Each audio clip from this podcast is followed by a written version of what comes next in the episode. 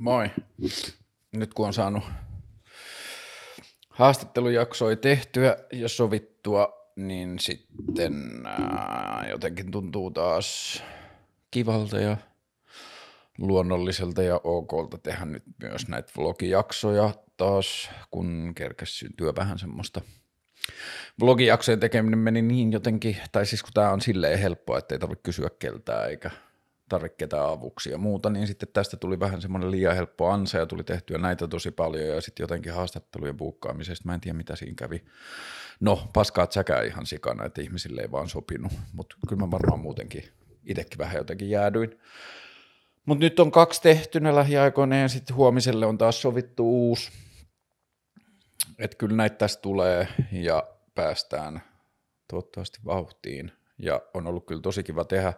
Eilen tuli se Ringa Manner-jakso ja No ei tästä ole vasta kuin vuorokausi, ettei ole silleen etäisyyttä niin paljon, mm. mutta silti musta tuntuu, että se on yksi mun suosikkijaksoista, koska siinä jotenkin niin sulavasti mennään aiheesta toiseen ja se aiheiden skaala on jotenkin niin iso, että siitä tuli tosi hyvä mieli ja sitten se keskustelun henki oli jotenkin tosi hyviä, hyvä ja ringa on ihana. Mä oon nukkunut vähän kehnosti, kyllä mä ihan hyvin nukun, mutta mä oon vähän nukkunut kehnosti sellaisen ranskalaisen Le Bureau-nimisen vakoja-sarjan takia, joka näkyy Yle Areenassa, ja se on tosi hyvä,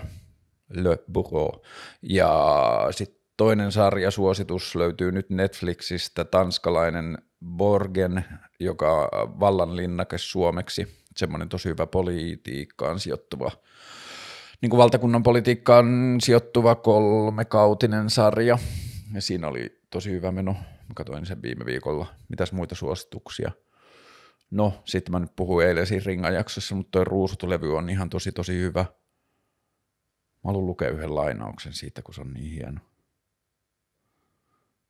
Sen tota, kappaleessa – tuuli puhaltaa, sanotaan näin. Ja tajusin, että on aina pessy kasvot väärin, kävellyt väärin, nukkunut väärin, hengittänyt väärin, mutta tässä ollaan vielä hengissä. Ja siis toi koko levy on niin täynnä hyviä, hienoja juttuja, jotenkin mitään ottamatta pois miltään muulta suomalaiselta musiikilta, mutta ruusut on kyllä omassa luokassaan tuossa jotenkin tekemisen meiningissä moni muu on omassa luokassaan omassa kategoriassaan, mutta ruusut on aika singulaarinen. Mm, mitäs muuta? Mä kävin prassijujutsua pitkästä aikaa ja mä huomaan, että niinku mun sisältä alkaa vähän kupliin kiinnostus takas siihen. Siinä on jotain tosi kiehtovaa. Ja sit mä oon pyöräillyt paljon, tehnyt vähän töitä, ettinyt töitä – yrittänyt ymmärtää töitä, miettinyt vaihtoehtoja, yrittänyt rauhoittaa hengitystä. Ai niin, joku laittoi siitä kysymyksen, mä oon tietenkin ajatellut, että kaikki lukee jotkut infopalstat, joku kysyy, että voiko ohjelmaa tukea jollakin tavalla. Ohjelmaa voi tukea, ohjeet löytyy videoiden descriptionista ja podcastien descriptionista, niin sieltä löytyy ohjeet, miten ohjelmaa voi tukea. Mutta kysymyksiä, tuli ihan kivasti kysymyksiä, niin käsitellään kysymyksiä. Ää, ah, tässä oli kerran lisää omasta suhteestasi prassijutsuun. musta tuntuu, että mä oon löytänyt elämässäni kolme urheilulajia toistaiseksi, jotka kaikki ruokkii ja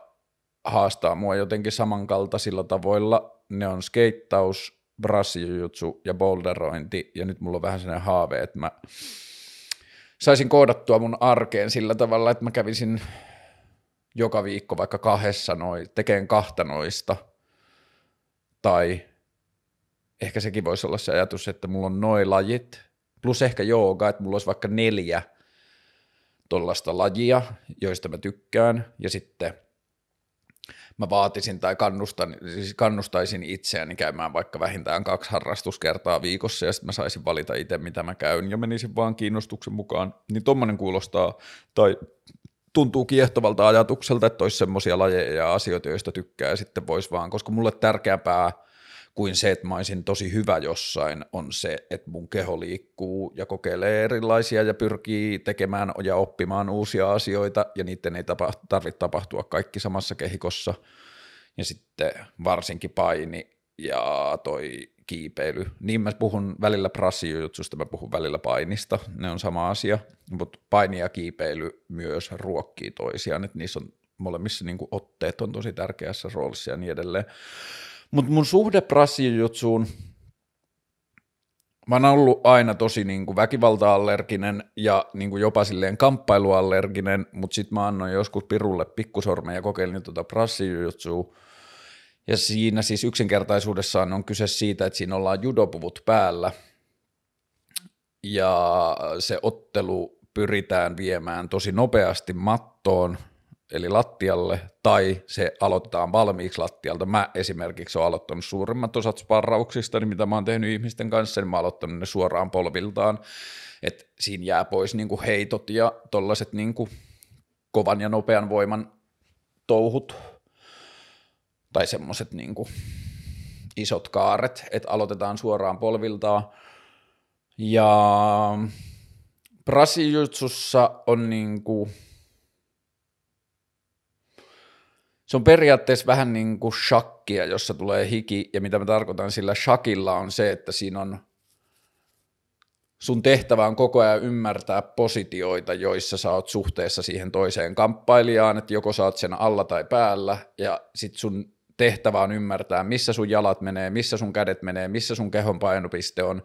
mitä se toinen yrittää tehdä, minne se yrittää mennä, mitä sä yrität tehdä, mihin sä yrität mennä, miten sä estät sitä toista tekemästä sitä, mitä se haluaa tehdä, miten sä itse teet sitä, mitä sä, haluaa tehdä, mitä sä haluat tehdä,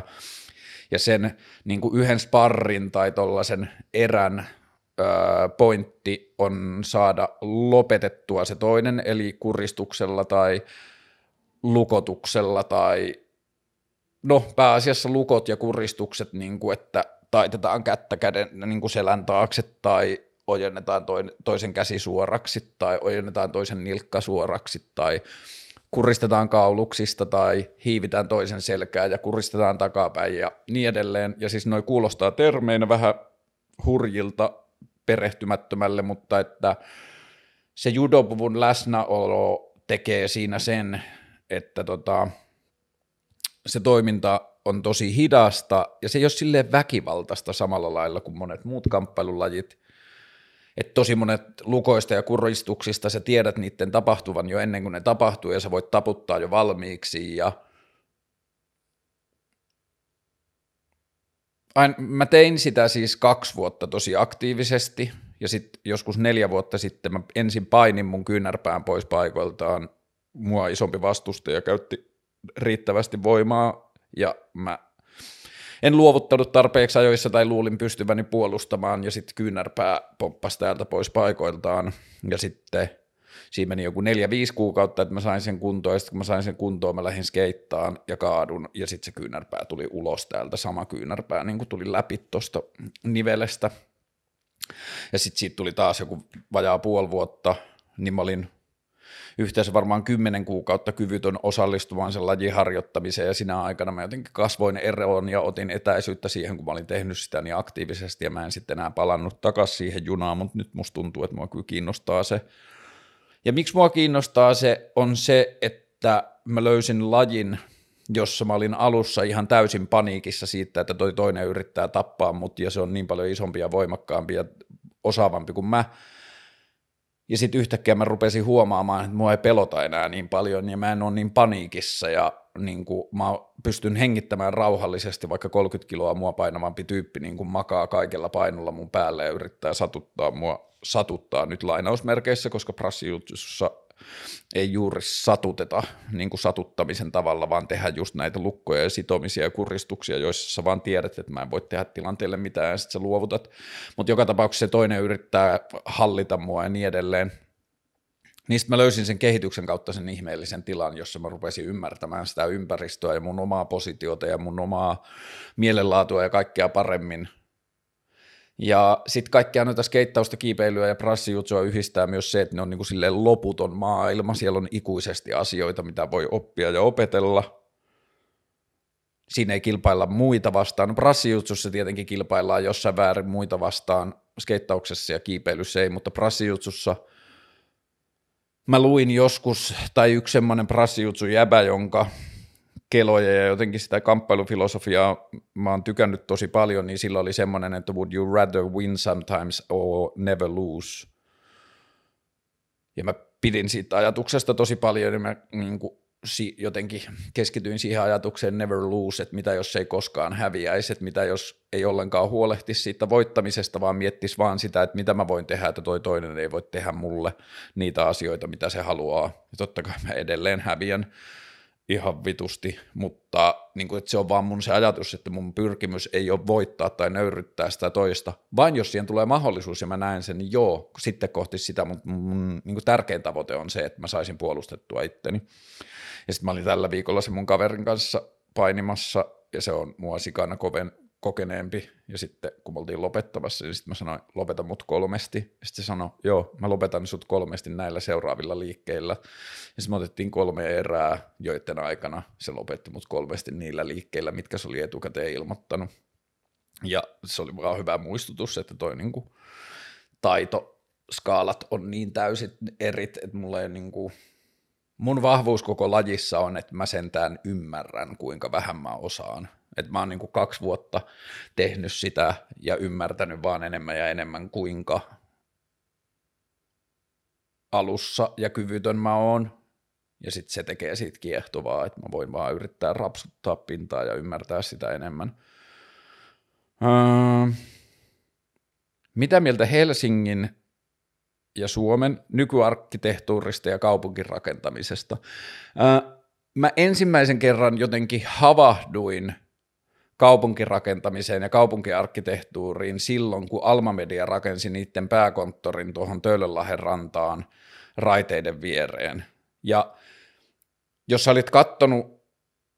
Töölönlahtea eri suunnista, niin sä olit periaatteessa nähnyt oopperataloa ja Finlandia-taloa ja sitten niin Oodi oli tulossa siihen ja musiikkitalo. Ja sitten yhtäkkiä sinne raiteiden varteen bisnekset päätti rakentaa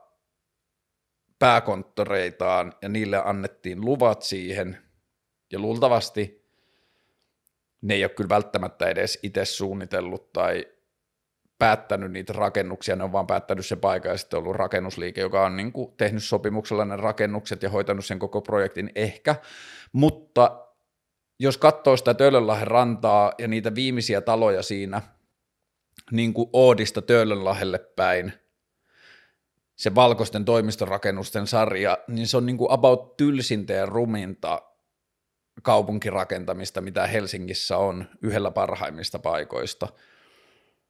ja sitten siinä, tapau- niin kuin siinä kohtaa, kun ne rakennukset tuli, niin sitten iski semmoinen niin ymmärrys siitä, että fuck, että kaupunkia on niin pitkään,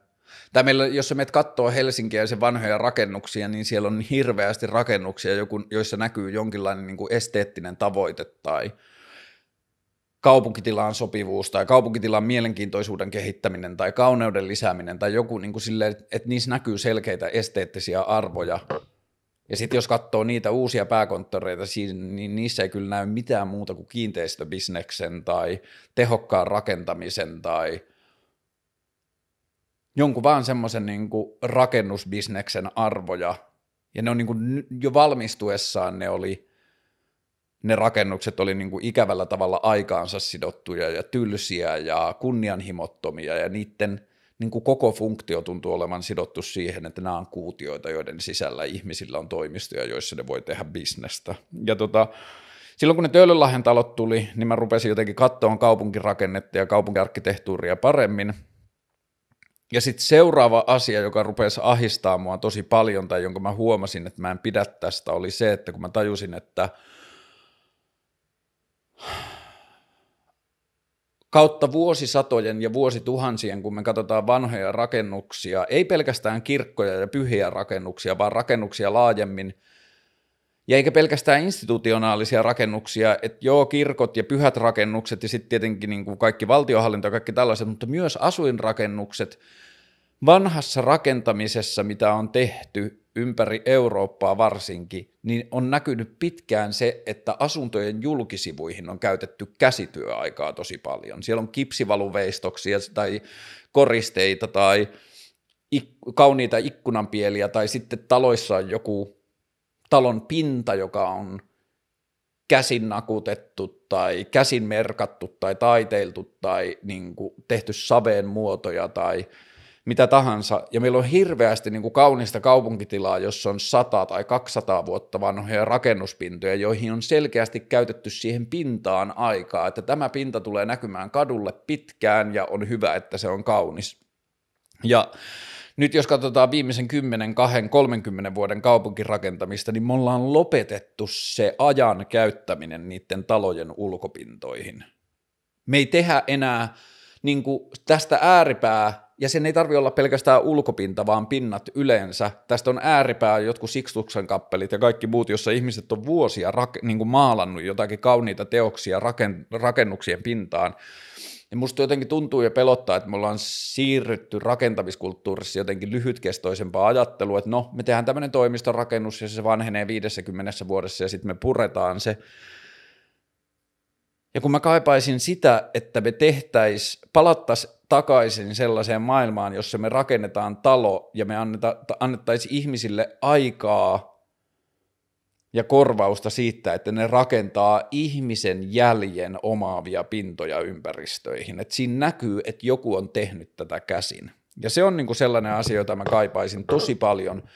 Ja se liittyy varmasti niinku politiikkaan ja poliittisiin tavoitteisiin ja johonkin kaupunkilautakuntaan ja sen vaatimuksiin ja sellaisiin, mutta että se, että me alettaisiin käyttää jälleen niin kuin aikaa, luovuutta ja taitoa rakennusten pintojen tekemiseen et nythän iso osa rakennuksista tehdään tehtailla elementeiksi seinät ja sitten ne tuodaan työmaalle ja nost- pystytetään ja kiinnitetään toisiinsa ja sitten niihin tehdään joku kikka, että joku lasi, viimeinen lasipinta, mikä siihen tulee, niin siihen tulostetaan jotain teipillä, jotain ympyröitä, joka on vaan silleen niin kuin se sama idea, että joo, tehdään jotain kiinnostavaa pintaa, mutta maailman laiskimmalla ja niin kuin semmoisilla välinpitämättömillä tavo- tavoilla. Ja se on vähän ehkä niin kuin huolestut, tai silleen, että se on herättänyt se uuden asian, josta olla huolissaan itsellä, että eikö me niin kuin tajuta kunnioittaa kaupunkitilaa ja sen niin kuin kiehtovuutta ja viihtyisyyttä enää, että joka paikkaan, minne nousee uusia rakennuksia, niin joo, niissä saattaa olla jotain kiinnostavia arkkitehtonisia ideoita välillä, mutta ihmiset edelleen osaa tehdä käsin upeita juttuja, käytetään sitä ja tavoilla, joka kestää aikaa. Pelaatko video- tai lautapelejä? En. Mä pelaan tosi vähän, tai mä oon koko elämäni aikana pelannut tosi vähän. Mä oon ollut koukuttunut muutamaan pelin junnuna, niin kuin siis tyyliin Tetrikseen – ensimmäiseen Warcraftiin, joka ei ollut siis minkäänlainen tämmöinen palvelinpeli, vaan se oli vaan semmoinen point and click strategiapeli. Ja sitten tota, sit mä oon joskus pelannut noita Monkey Islandeja ja noita tollasia vanhoja PC vie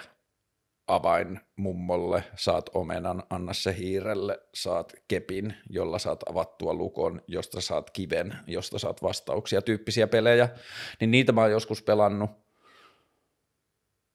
Mutta mä en tiedä, siis mä oon vähän miettinyt sitä, että johtuuko se ehkä jostakin kilpailukyvyn puutteesta tai semmoisesta ei-innostumisesta kilpailuun ja pärjäämiseen, niin sitten noi pelit ei ole silleen hirveästi koukuttanut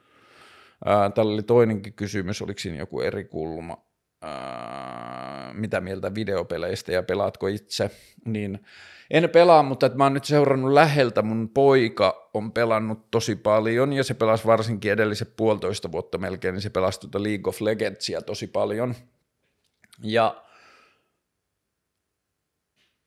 nyt se näyttää, että siltä on mennyt vähän niin kuin se pahin huuma siitä, että sitä ei kiinnosta se enää niin paljon, mutta se pelasi sitä niin kuin varmaan joku 1500 tuntia tai jotain. Ja siinä oli tahoja, mitä mä vierestä kattoissa mä pidin, että siinä oli, ää, mä vastaan nopeasti tähän, niin, niin ne piirteet, josta mä pidin siitä, niin siinä oli sellaista, että se jonkinlainen, tai niin kuin semmoinen jännä sosiaalisen verkostoitumisen muoto. Siinä League of Legendsissa pelataan niin kuin viiden hengen joukkueissa, ja sillä oli pari semmoista porukkaa, kenen kanssa se pelasi. Toinen oli tosi kansainvälinen, että siinä oli jotain korealaisia, jotain muuta tyyppejä niin kuin eri puolilta, kenen kanssa se niin kuin ystävystyi siellä pelin kautta. Ja sitten oli toinen porukka, jossa oli jostain Itä-Suomen kaupungista kaveriporukka, joihin mun poika ystävystyi netissä –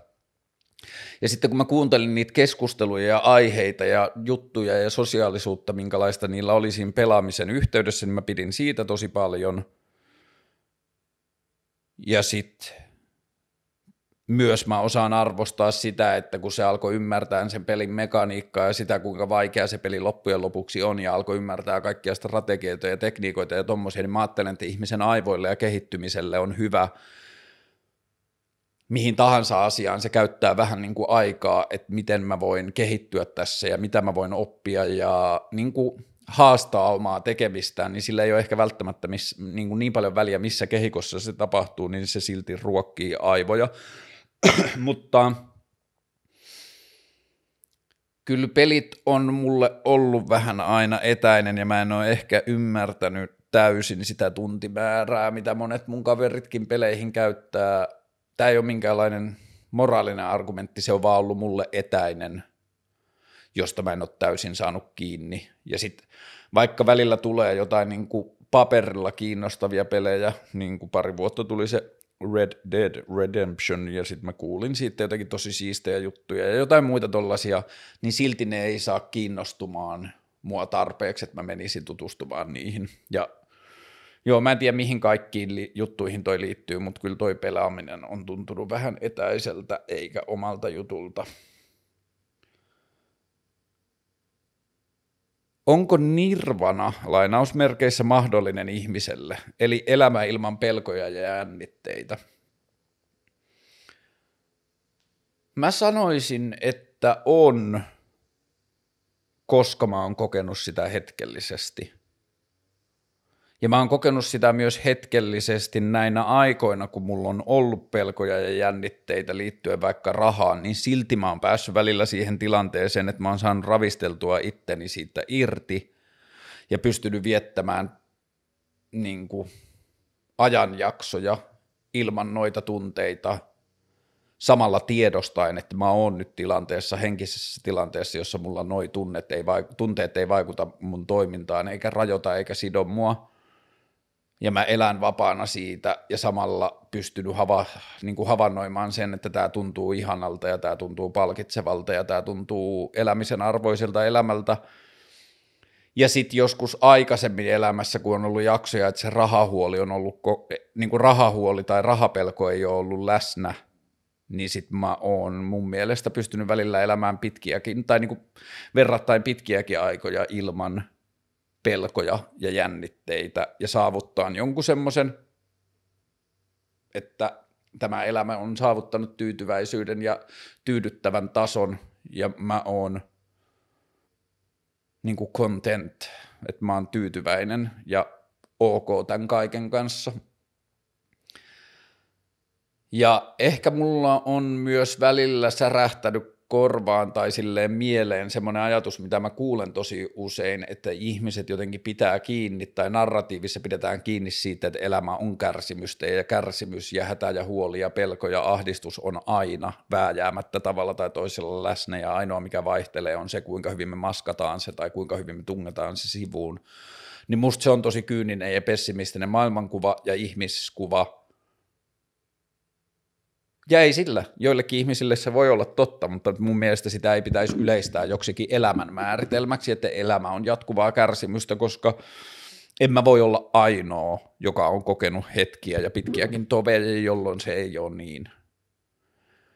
Ja ainakin mä itse rohkaisen itseäni ajattelemaan ja muistamaan sen, että haa, on elämänjaksoja, jolloin asiat on tosi hyvin ja se on niin kuin tosi lähellä nirvanaa tai jotain taivaan kaltaisen tilaa, jossa maailmassa on kauniita ihmisiä ja kauniita, kaunis ympäristö ja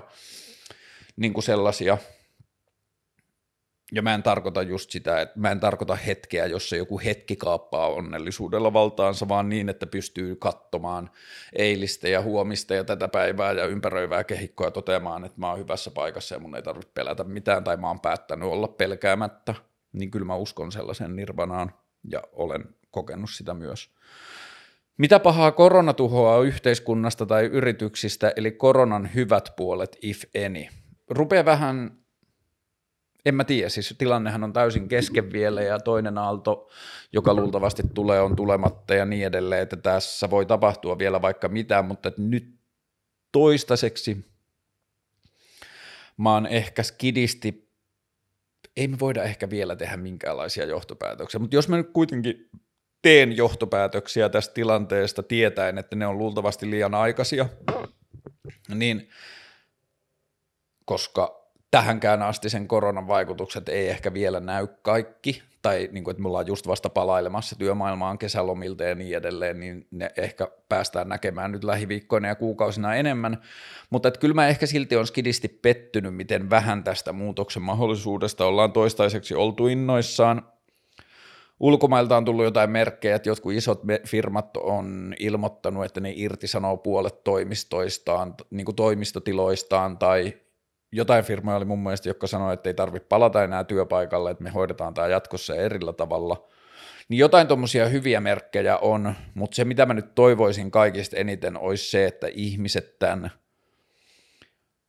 ja tämä ei liity kyllä kaikkeen työelämään, vaan tämä liittyy mulle itselle läheiseen työelämään, eli luovaan alaan ja tällaiseen ongelmanratkaisubisnekseen ja ehkä myös konsultointiin ja tollaiseen, niin että tämä aika ravistelisi nyt sitä ajatusta, että työn mittari ei ole siihen käytetyt tunnit tai ihmisen toimistolla viettämä aika, vaan työn mittari on ongelmanratkaisutehokkuus ja ongelmien ratkaisujen laatu. Ja mun mielestä ongelmanratkaisutehokkuus ja ongelmien ratkaisujen laatu on molemmat kärsinyt ihan valtavan inflaation viimeisen 20 vuoden aikana, kun luovan alan työ on pakotettu mittaamaan omaa tekemistään tuntimäärillä. Ja sitten on tullut tämä ahneuspuoli, että on todettu, että se myyminen on helpompaa tuntimäärillä – ja sitten ihmisiä laitetaan tekemään luovia prosesseja ja istumaan toimistolle ja merkkaamaan tunteja ja sitten sitä käytetään laskutusperusteena asiakkaalle, niin se on mun mielestä tosi tuhoisa ja tehoton tie, ja se on niin kuin yksi asia, missä mä eniten toivoisin, että korona pystyy vaikuttamaan siihen, että ihmiset näkee, että mun työn mittari ei ole se, kuinka paljon mä toimin, kuinka paljon mä istun toimistolla, tai firmat pystyy näkemään, että haa, meidän työvoiman tehokkuus ei olekaan kiinni siitä tehdyistä tunneista, vaan siinä on muita arvoja. Toi on yksi iso, öö, mitä pahaa muuta se tuhoaisi yhteiskunnasta.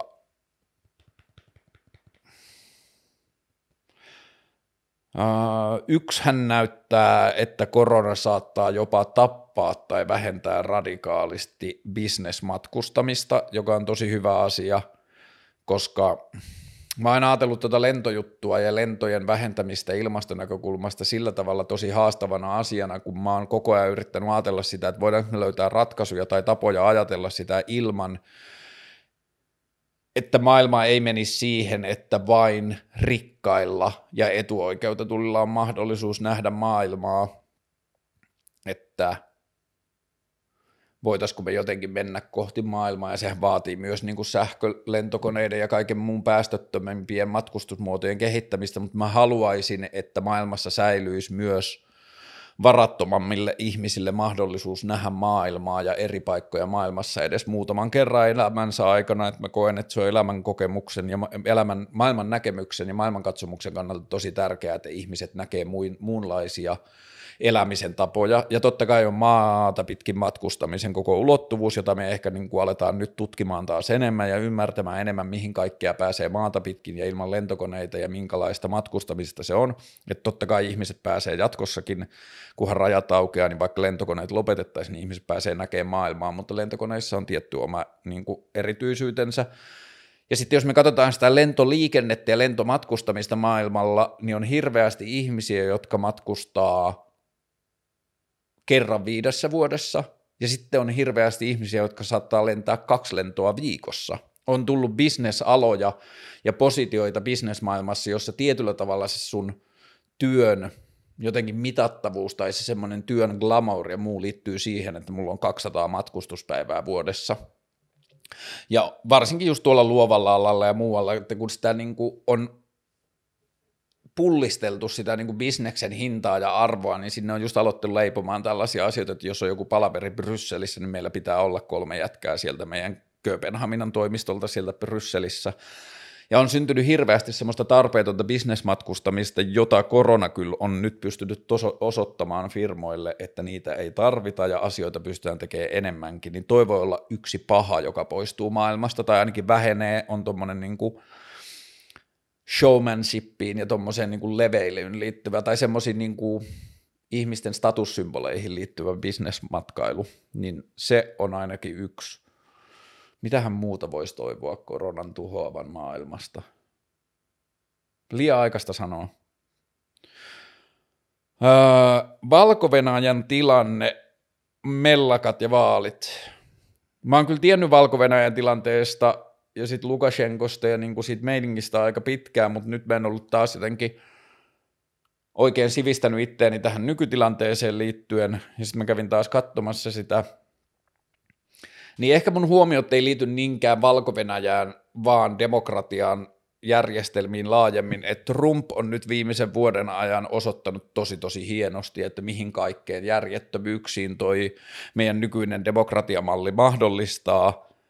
ja valko väittää nyt myös, että meillä oli avoimet öö, niin kuin demokraattiset vaalit, niin kappas varmaan olikin, ja nyt siellä ammutaan jengiä kumiluodeilla ja oppositio jengiä laitetaan vankilaan ja kaikkea muuta. Mutta se, mitä mä toivon valko tilanteelta ja Trumpin tilanteelta, tai niin kuin Trump koko keissiltä ja niin edelleen, on se, että me oikeasti nyt, jumalauta, että me oikeasti nyt pysähdytään miettimään tota meidän demokraattista järjestelmää, että onko toi oikeasti paras ja onko meillä oikeasti varaa olla miettimättä vaihtoehtoja. Siis toi on kauheata, yhtään väheksymättä sitä, miten vitun hirveä toi valko tilanne on. Ja ehkä just siksi, kuin hirveä se on, niin mä haluan sitä katsoa vaan jotenkin sitä niin kuin semmoisena esimerkkinä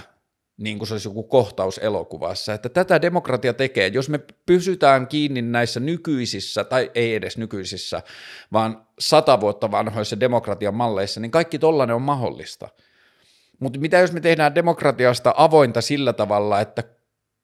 demokratia tapahtuu – digitaalisten järjestelmien päällä, jota kukaan ei omista enempää kuin toinen, että kukaan ei näe enempää kuin joku toinen, että siellä ei ole admin-käyttäjää, vaan kaikki sen järjestelmän käyttäjät tietää ja pystyy katsomaan sitä järjestelmää yhtä paljon, pystyy vaikuttamaan siihen yhtä paljon, ja se on kaikille yhtä läpinäkyvä, kaikille yhtä ymmärrettävissä. Ja silloinhan se tarkoittaa sitä, että se admin, jota sillä ei mukaan ole, niin admin on ne säännöt ja rakenteet ja kehikot, miten se järjestelmä rakennetaan, niiden pitää olla kaikille avoimet, niiden pitää olla kaikille julkiset. Jos siihen tehdään mitään muutoksia, niin kaikilla se järjestelmän käyttäjillä pitää olla ymmärtää, ymmärrys tai mahdollisuus tai ää, aineisto ymmärtää, miksi sitä muutetaan, miten sitä muutetaan, ja että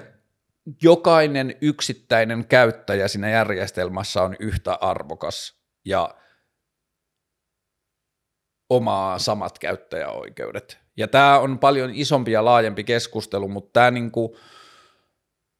yksinkertaisin asia, miten nyt pitää haastaa tota meidän demokratiajärjestelmää. Esimerkiksi Trumpiinhan ei liity. Amerikan vaalit nyt on verrattain avoimet, että siellä puhutaan jo ihan toisesta ongelmasta. Siellä puhutaan demokratian niin kuin tästä kilpailuluonteesta ja siitä karikatyrisoinnista, mihin se kannustaa ja siihen, että kunhan sä olet antiteesi jollekin muulle, niin sä voit menestyä politiikassa tai ää, niin kuin Amerikassa, kun se on jakautunut kaksipuoluejärjestelmään, niin pitää pyrkiä luomaan vaan jokinlainen kar- karikatyyri jostain ajatuksesta ja sitten sen karikatyyrin kautta me niin kuin osoitetaan, että me kuulutaan toiseen leiriin. Ja ehkä mä nyt haukkaan vähän liian ison palan. Mä yritän sanoa, tai mitä mä haluan sanoa, on se, että mä toivon, että valko tilanne saa meidät kyseenalaistamaan, edustuksellisen demokratian järkevyyttä ja vaihtoehtoja sille nykyisten paperilappuihin ja tällaiseen muinaiseen maailmaan liittyvän demokraattisen järjestelmän toimivuutta tai edes potentiaalia toimia järkevästi. Lisäkysymyksiä sille, että miksi vitussa me kehitetään meidän demokraattista järjestelmää niin hitaasti, miksi meidän suomalaiset poliitikot ja ministerit ei kritisoi meidän poliittista järjestelmää lainkaan – siellä on huone, jossa on 200 ihmistä, jossa on puhujanpönttö, josta varataan vuorotellen puheenvuoroja. Meillä on internet ja miljoona erilaista keskustelualusta ja silti me tehdään meidän demokratiaa edelleen tuollaisessa järjestelmässä. Ja kuten sanoin, liian iso pala haukattavaksi tällaiseen keskusteluun, mutta mitä mieltä mä oon valko tilanteesta, vitun hirveätä, ja mä toivon, että me muut länsimaat käytetään sitä esimerkiksi valko tilannetta esimerkkinä siihen, että haa, mitä me tehdään, että meidän maa ei ajaudu koskaan tuohon tilanteeseen, mitä me voidaan tehdä, että meidän demokratia ei ajaudu tollaiseksi, ja mä ajattelen, että se on niin kuin meidän tehtävä miettiä Stadin kivoimmat puistot, Vallilan kalliot ei ole puisto, mutta mä tykkään siitä sikana, Eiran kukkapuisto, nyt mä oon käynyt kavereiden kanssa Töölössä pelaan, öö, onkohan se mikähän puisto se oli? No, Töölön kirjaston vieressä on yksi tosi kaunis hiekkakenttäpuisto, jossa me ollaan käyty pelaan petankkia. En mä tiedä, kaikki puistot on ihania. All parks matter. Öö, jos nyt saisit opiskella ihan mitä vaan, mitä se olisi, ja sulla olisi kaikki nykyinen tietotaito jo. Haa, tämä onkin ajankohtainen kysymys, koska nyt mä osasin sanoa se jo muutama viikko sitten, että joo joo hyvä kuuluu, mutta nyt mun pitää keksiä itselleni ammattitahi toimi ja edelleen mä työstän sitä ja edelleen mä panikoin sitä ja edelleen mä menetän yöunia sen asian kanssa. Ja se niin kuin yksinkertaisin ongelma, mihin mä oon saanut sen tällä hetkellä tiivistettyä, on se, että ne kyvyt ja taidot ja osaaminen, mitä mulla maailmassa on – myydään nykymaailmassa tai ne toimii nykymaailmassa sellaisessa kulttuurissa ja sellaisessa rakenteessa ja sitä myydään sellaisilla tavoilla, joihin mä en usko tai joita mä koen haitallisena tai usein jopa epärehellisinä. Että se on vähän niin kuin, että mä vähän niin kuin silleen samassa tilanteessa, tai niin kuin vertauskuvallisesti, mä kokisin, että mä olisin tosi hyvä jääkiekkoilija –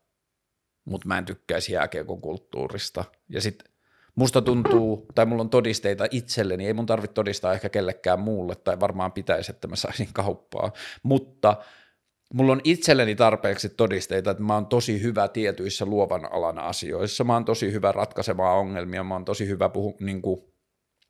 tekemään viestintää ja markkinointia tavoilla, joihin jotka mun mielestä on jotenkin puhtaampia ja parempia kuin mitä viestintä ja markkinointi monesti nykypäivänä on niistä myyntitavoista johtuen. Joka tapauksessa mä koen, että mulla on monia taitoja, joita mä osaan ja joissa mä oon hyvä ja mä oon saanut todistaa ja mä oon saanut tehdä firmojen kanssa töitä ja nähdä, että mä osaan niitä asioita, mutta mä en usko siihen kulttuuriin, jossa sitä tehdään, koska kärjestettynä luovan alan kulttuurin pyrkimys ei tällä hetkellä ole ratkaista ongelmia tai tehdä maailmaa paremmin toimivaksi, vaan sen pyrkimys on myydä mahdollisimman paljon tuottavia laskutettavia tunteja. Ja mä oon niin pihvissä ton kanssa, niin miten tämä liittyy tähän opiskelujuttuun on se, että kun mä oon päässyt taideteolliseen korkeakouluun 2004, ja 2005 Matti Vanhasen hallitus teki tämän seitsemän vuoden opintotakarajan, niin mä oon sellaisessa tilanteessa, että mulla on ikuinen opinto-oikeus tonne kouluun, joten mä voin hakea opinto-oikeuden palautusta – ja mä voisin periaatteessa lähteä opiskelemaan, ja nyt mä oon miettinyt sitä, että voisiko opiskelu olla mun perustulo, että mä menisin taideteolli- tai nykyisenä Aalto-yliopistoon, menisin sinne graafisen suunnittelun linjalle, mä ottaisin ne aikuisopintotuet, mitä mulle kuuluu, ja kaikki muut tuet, mitä mulle kuuluu, plus se minimimäärä rahaa, ei kun maksimimäärä rahaa, mitä mä saan niiden puitteissa tienata, niin voisiko se riittää mun elämän niin kuin peruskuluun, ja sitten mä as, vetäisin vähän mun elämäntapaa askettisemmaksi, tai no itse asiassa mä oon kyllä viimeisen puolitoista vuotta vetänyt sen aika askettiseksi, että mä pyrkisin minimoimaan kaikki kulut, ja löytäisin vaan tavan, jossa mä voisin tehdä tätä keskusteluohjelmaa ja opiskella, ja sen ympärillä pyörisi mun arki, ja sitten jos mä, aina kun mä löytäisin muita töitä, niin mä tekisin firmalla töitä, ja sitten ne rahat jäisi vaan niin kuin periaatteessa odottamaan tai lepäämään sinne firman tilille kohti niitä hetkiä, kun mä voisin nostaa enemmän sitä palkkaa, tai jotenkin siis sillä tavalla, mutta – vastauksena tuohon kysymykseen, että jos mä saisin nyt opiskella ihan mitä vaan, niin se mun ajatus on se, että mitä jos mä menisin Aalto-yliopistoon graafisen suunnittelulinjalle opiskelijaksi takaisin, mutta käyttäisinkö mun opiskeluoikeutta siihen, että mä kiertäisin ympäri yliopistoa asioita, jotka mua kiinnostaa, että mä kävisin filosofian kursseille, mä kävisin fysiikan kursseille, mä kävisin jonkun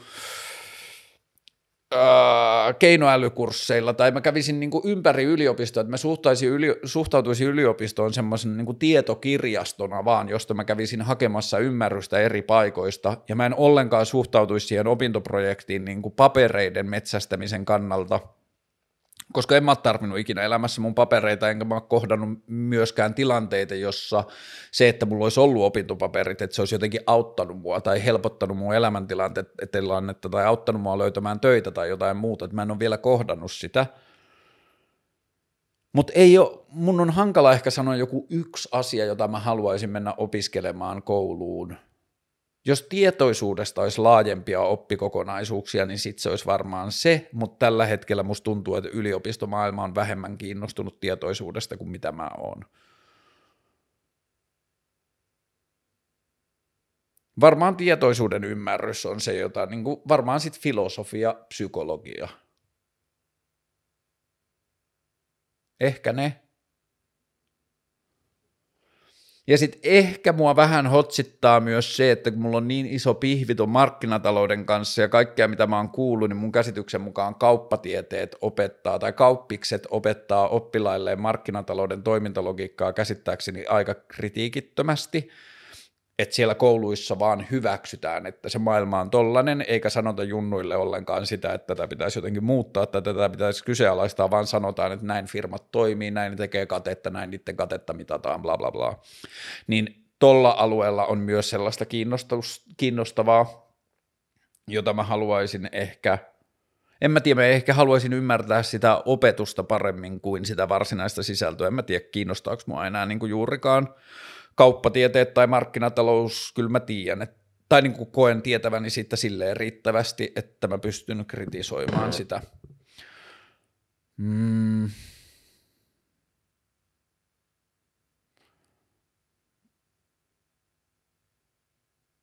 Öö rokotukset ja yksilön päätösvalta olla ottamatta rokotusta itselleen ja lapselleen. Tätä, mä on kyllä, tätä on kysytty varmasti joskus aikaisemmassa jaksossa, mutta lyhykäisyydessään A, ensimmäinen, mä en usko yhteiskuntaan, jossa mitään asioita pakotetaan ihmisiä tekemään, jotka liittyy niiden omaan kehoon. Että mä en halua maailmaa, jossa ihmiset voidaan väkivalloin pakottaa ottamaan rokotteita – samaan aikaan mä en usko maailmaan, jossa ihmiset jättää ottamatta rokotteita siksi, että ne pitää niitä salaliittoteorioina tai jonain hyökkäyksenä niin kuin vallankäyttönä niitä vastaan. Mä haluan, että me onnistutaan rakentamaan kulttuuri, jossa ihmiset ymmärtää, mitä tiede on, ja tiede pystyy kommunikoimaan itsensä kansalaisille niin, että kansalaiset ymmärtää, että tämä tiede pyrkii ratkaisemaan meidän kaikkien ongelmia,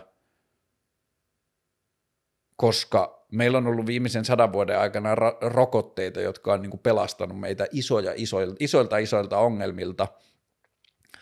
ja jos me suhtaudutaan välinpitämättömästi sellaisen kulttuuriin, jossa ihmiset jättää ottamatta rokotteita siksi, koska jossakin nettifoorumeilla sanottiin, että siinä on 5G-rokote, 5G-siru samassa, niin sitten meidän pitää tehdä jotakin asioita tosi pahasti eri tavalla. Ja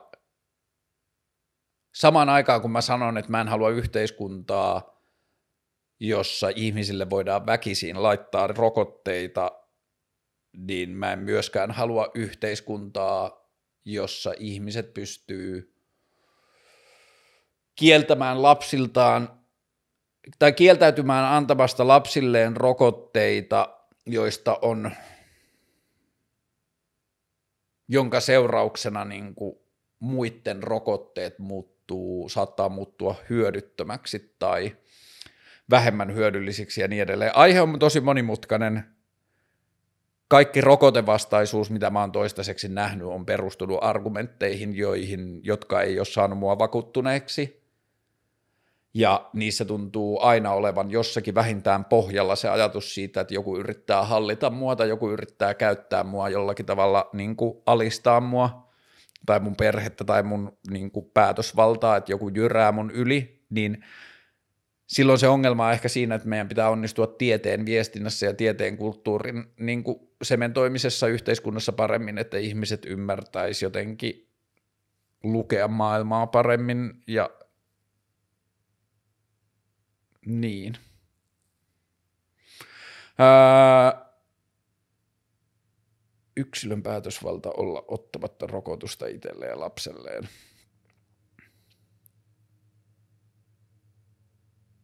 Jos mä yritän sanoa tänne ääneen, että kuinka järjettömältä se kuulostaa.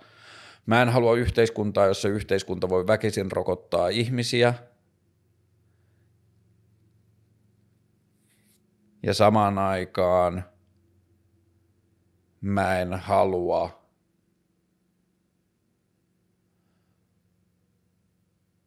Hmm. Tämä on tosi tosi vaikea. Et mä en halua, kun tässä kysytään yksilön päätösvalta olla ottamatta rokotusta itselleen tai lapselleen. Hmm. Ehkä mä haluaisin antaa yhteiskunnalle jonkun mahdollisuuden tuottaa jotain seurauksia siitä, että jos ihminen kieltäytyy rokottamasta, siis puhutaan vaikka niin kuin jostain, en mä tiedä, siis ehkä tämä menee jo lähes mahdottomaksi ajatukseksi, mutta pitäisikö meillä olla päiväkoti niille lapsille, jotka ei suostu ottaa rokotteen? Flak. Niin, ehkä tuo kysymys on niin vaikea rokotuksista ja yksilön päätösvallasta ja valtion roolista, että ehkä se pitää ratkaista muita kautta, että se pitää ratkaista sen tieteen ja tiedon ymmärtämisen ja medialukutaidon ja kaiken ton kautta mieluummin kuin sitä kautta, että mikä meidän suhde on siihen yksilön vapauteen. Et mä haluan, että maailma menee siihen suuntaan, että meidän ei tarvitse keskustella siitä, että joko rokotukset on uskottavia tai ne ei ole, ja me pystytään muodostamaan niistä konsensus, mutta se, että se on kestämätön tilanne, että jos ihmiset jättää ottamatta rokotteita siksi, että ne lukee netistä, että siinä on 5G-siru. Joten selkeästi mä en osaa vastata tuohon asiaan tarpeeksi. Mutta mä uskon tieteeseen, tai tiede on pystynyt osoittamaan mulle, että silloin keino kyllä löytää lääkkeitä asioihin, jotka voi pelastaa isoja isoja ihmismääriä, ja meidän pitää käyttää niitä. Ajatuksia unelmien roolista. Ö, mulla on yksi sellainen tatuointiasia, jonka mä haluan talle, niin kuin tatuoida jonnekin, mä en tiedä vielä mihin, mutta että se on vaan teksti maailma, maailma on mahdollisuuksia pullollaan tai maailman mahdollisuuksia pullollaan tai maailmassa on rajattomasti mahdollisuuksia, tai mahdollisuudet ovat rajattomat tai jotain, mutta se on mulle tosi tärkeä asia, jonka mä välillä unohan, joka mun, niin kuin, jonka mä haluan, että mä muistan sen päivittäin, on se, että täällä oikeasti on rajaton määrä mahdollisuuksia. Että se ei pidä paikkaansa, kun jotkut elämäntapavalmentajat tai life coachit tai muut sanoo, että kaikki on mahdollista, kunhan sä vaan uskot siihen ja kaikki on susta itsestä kiinni. Fuck no, ei ole. Ihmisillä on eri lähtökohdat, eri asiat on mahdollisia eri ihmisille, kaikki asiat ei ole mahdollisia, kaikista ei voi tulla NBA-tähtiä, niistä voi tulla NBA-tähtiä, jolla on hyvät valmiudet ja ne tekee paljon duunia. Vaikka sä tekit sitten vitusti duunia, mutta sulle ei ole hyvät lähtökohdat siihen, niin susta ei voi tulla NBA-tähteä ja niin edelleen mutta samaan aikaan maailmassa on rajaton määrä mahdollisuuksia. Sulla on myös rajaton määrä asioita, jotka ei ole sulle mahdollisuuksia, mutta on ääretön määrä mahdollisia asioita, joita sä voit tehdä, jotka on mahdollisia. Niin sen takia mä ajattelen, että unelmat näyttelee vähän samaa roolia kuin ne tatuoin, tai toi tatuointi, mitä mä oon ajatellut itselleni niin niistä rajattomista mahdollisuuksista. Eli toisin sanoen unelmat muistuttaa meitä, että haa, että mä pystyn kuvittelemaan tollaisen asian, se edes teoriassa voi olla mahdollista – että ne unelmat pitäisi meidät niin kuin hereillä ajattelemaan, että haa, että täällä on mahdollisuuksia, älä sulje maailmaasi sellaisen näköiseksi, mitä se nyt on, jos sä et pidä siitä, tai älä alistu siihen ajatukseen, että elämä nyt on tällaista, vaan niin kuin unelmien avulla voi pitää niin kuin itseään hereillä siitä, että haa, vaikka mikä on mahdollista. Ja sitten taas unelmiin hirttäytyminen tai se, että mulla on unelma, jonka eteen mä oon valmis tekemään rajattomasti töitä, tee vaan, jos susta tuntuu siltä, mutta mä en itse lähde siihen kelkkaan, koska mä ajattelen, että maailma on niin paljon meidän hallitsemattomissa, ihan sama kuinka paljon mä unelmoin jostakin asiasta ja ihan sama kuinka paljon mä teen töitä sen eteen, niin se ei välttämättä ole mun käsissä. Se vaatii aina tuuria ja se vaatii aina muita asioita onnistuakseen. Niin sen takia mä en halua itse obsessoitua mun unelmien kanssa, että mä yritän suhtautua kaikkiin mun unelmiin, mitä mulle syntyy tai ajatuksiin, niin mä yritän suhtautua niihin vaan inspiraationa, että haa, toi olisi siistiä, toi olisi siistiä, mä haluaisin kokea ton, mutta mä en anna itselleni lupaa ajatella, että mun on pakko kokea toi, tai mä teen kaikkeni ton eteen, koska mä tiedän, että ne ei ole mun käsissä täysin. Niin mä en halua jättää itseäni niinku niiden armoille,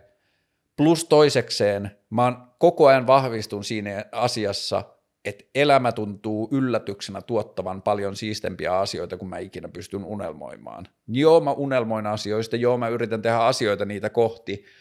mutta samaan aikaan mä yritän pitää mun elämän niin väljänä ja suunnittelemattomana, että se yllätys ja vahingot ja onnettomuudet ja chaga ja lottovoitot pystyy niin kuin häiriköimään ja tuottamaan mulle kokemuksia elämään, jota mä en olisi ikinä voinut unelmoida. Niin ehkä unelmat on mulle vaan semmoista niin kuin polttoainetta ja inspiraatiota, että mä pystyn olla silleen, että haa, fuck,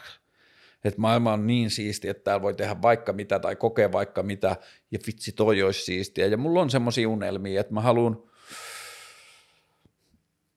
jossain vaiheessa mun elämää mä haluan asua Argentiinassa silleen jossain Patagonian lähialueella, niin mä haluan asua muutaman kuukauden ja ymmärtää, miten jonkun argentinalaisen pienkylän elämä toimii ja mä haluan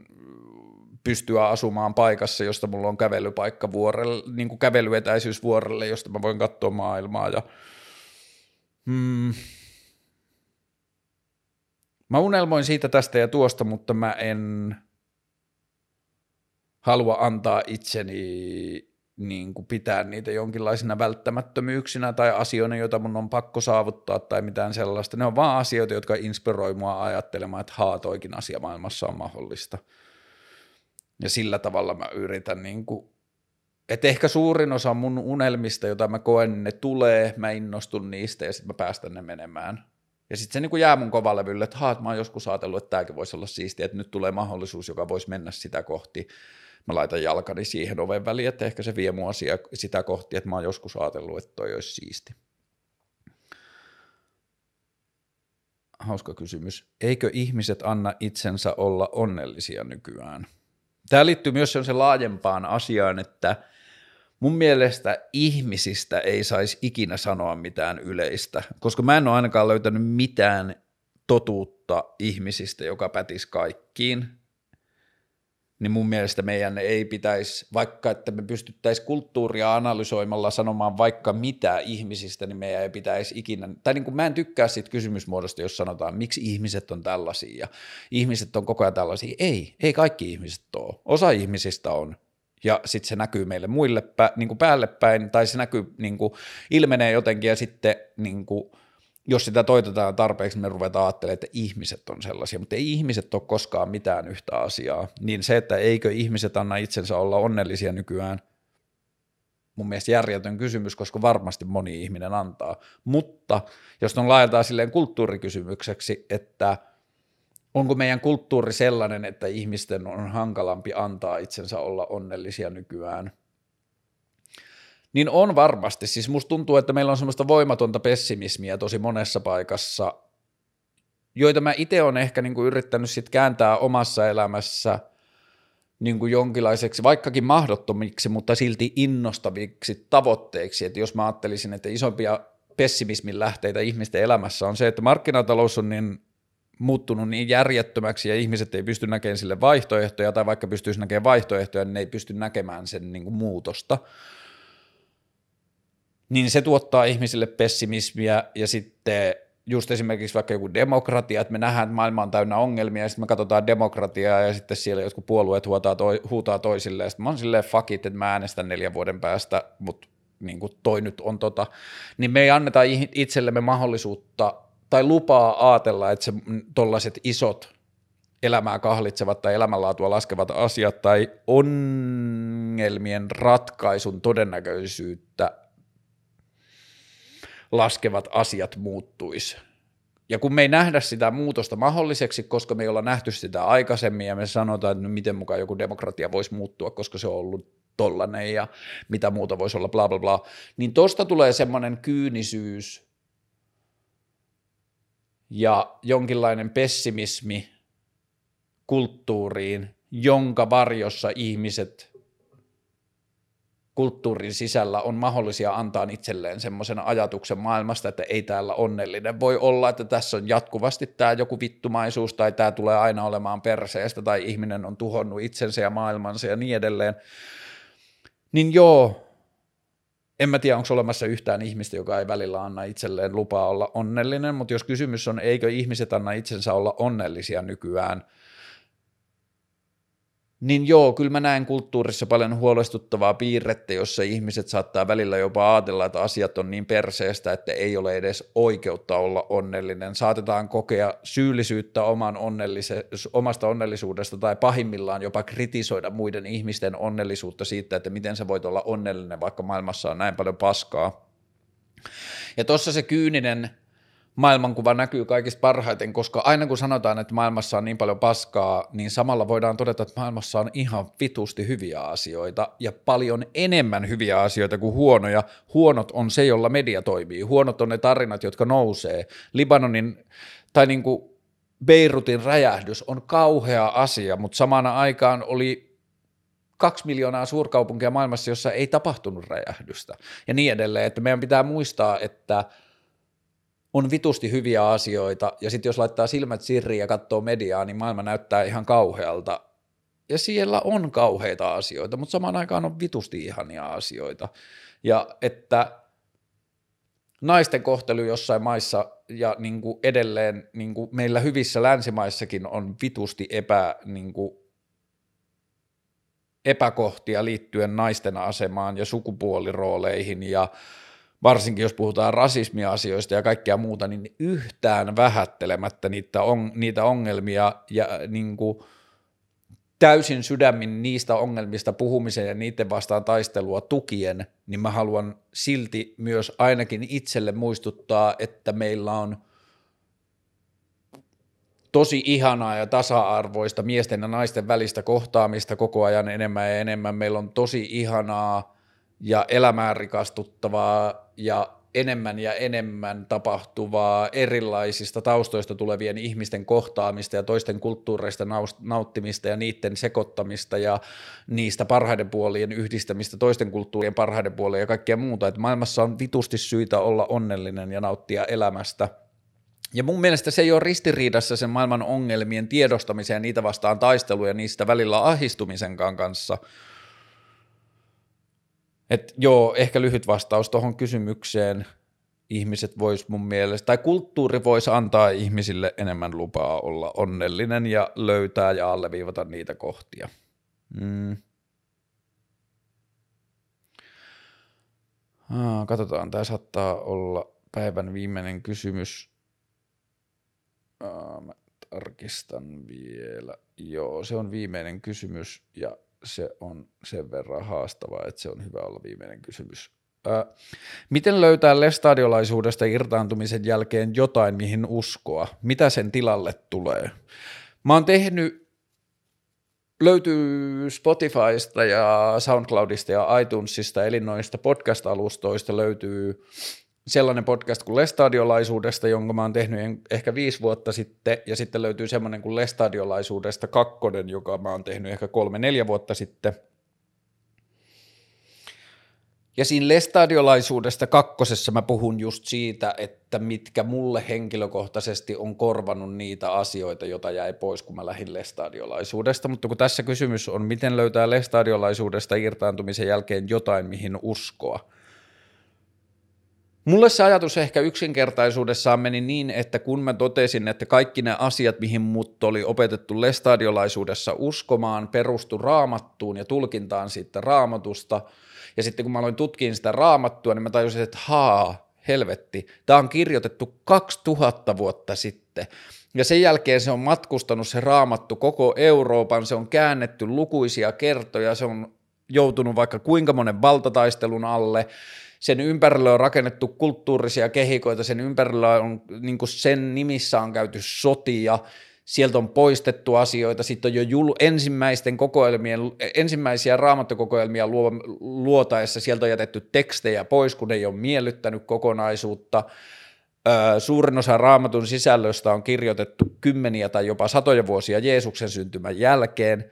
Se on täysin epäluotettava lähdeaineisto mulle, koska se perustuu pelkästään kulttuuriseen narratiiviin, että tämä on totta, tämä on totta, tämä on Jumalan sanaa, tämä on totta. Ja meillä ei ole mitään muuta todistetta siitä, että se on Jumalan sanaa kuin se, että ihmiset jankkaa ja väittää, että se on Jumalan sanaa. Ja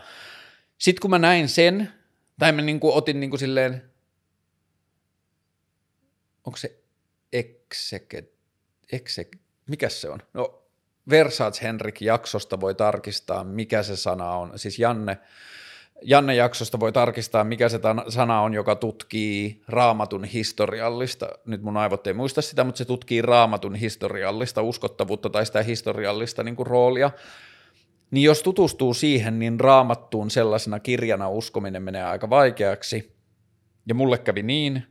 mä olin jo uskon jättänyt isolta osin ennen sitä, mutta sitten se tuli niinku tämmöisenä tieteellisenä lisänä siihen,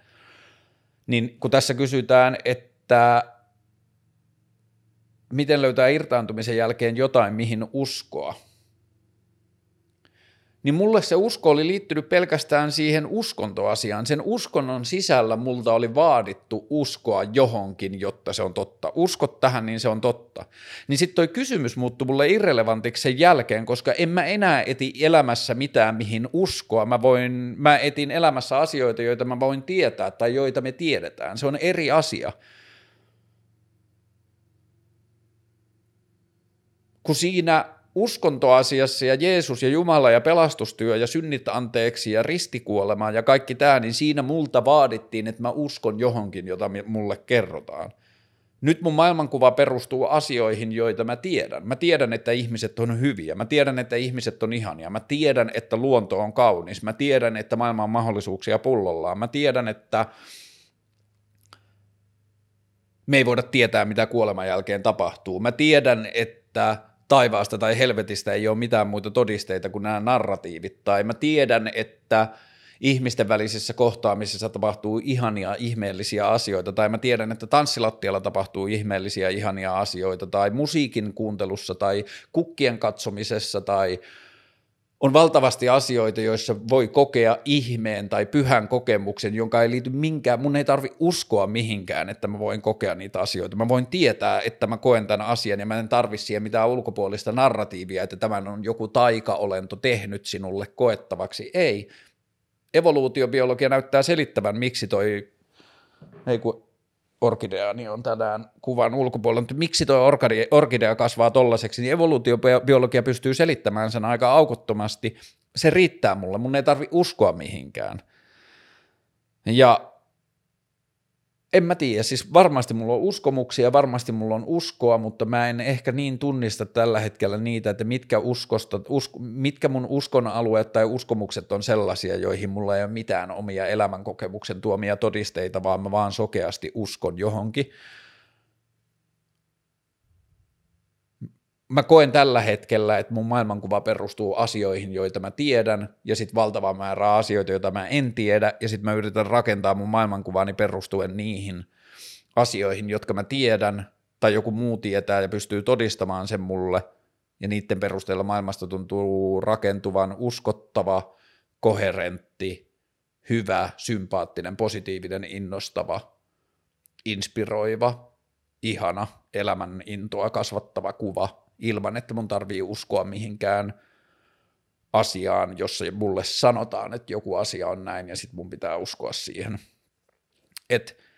mulle itselle lestadiolaisuuden jälkeisessä maailmassa, niin sinne ei ole tullut mitään uskon asioita tai ainakaan mä en tunnista niitä. Varmasti on, mutta mä en suoraan tunnista niitä ja mä yritän olla kriittinen niitä kohtaa ja tarkastella koko ajan, missä kohtaa mun joku maailmankuva liittyy johonkin uskoon tai uskomukseen.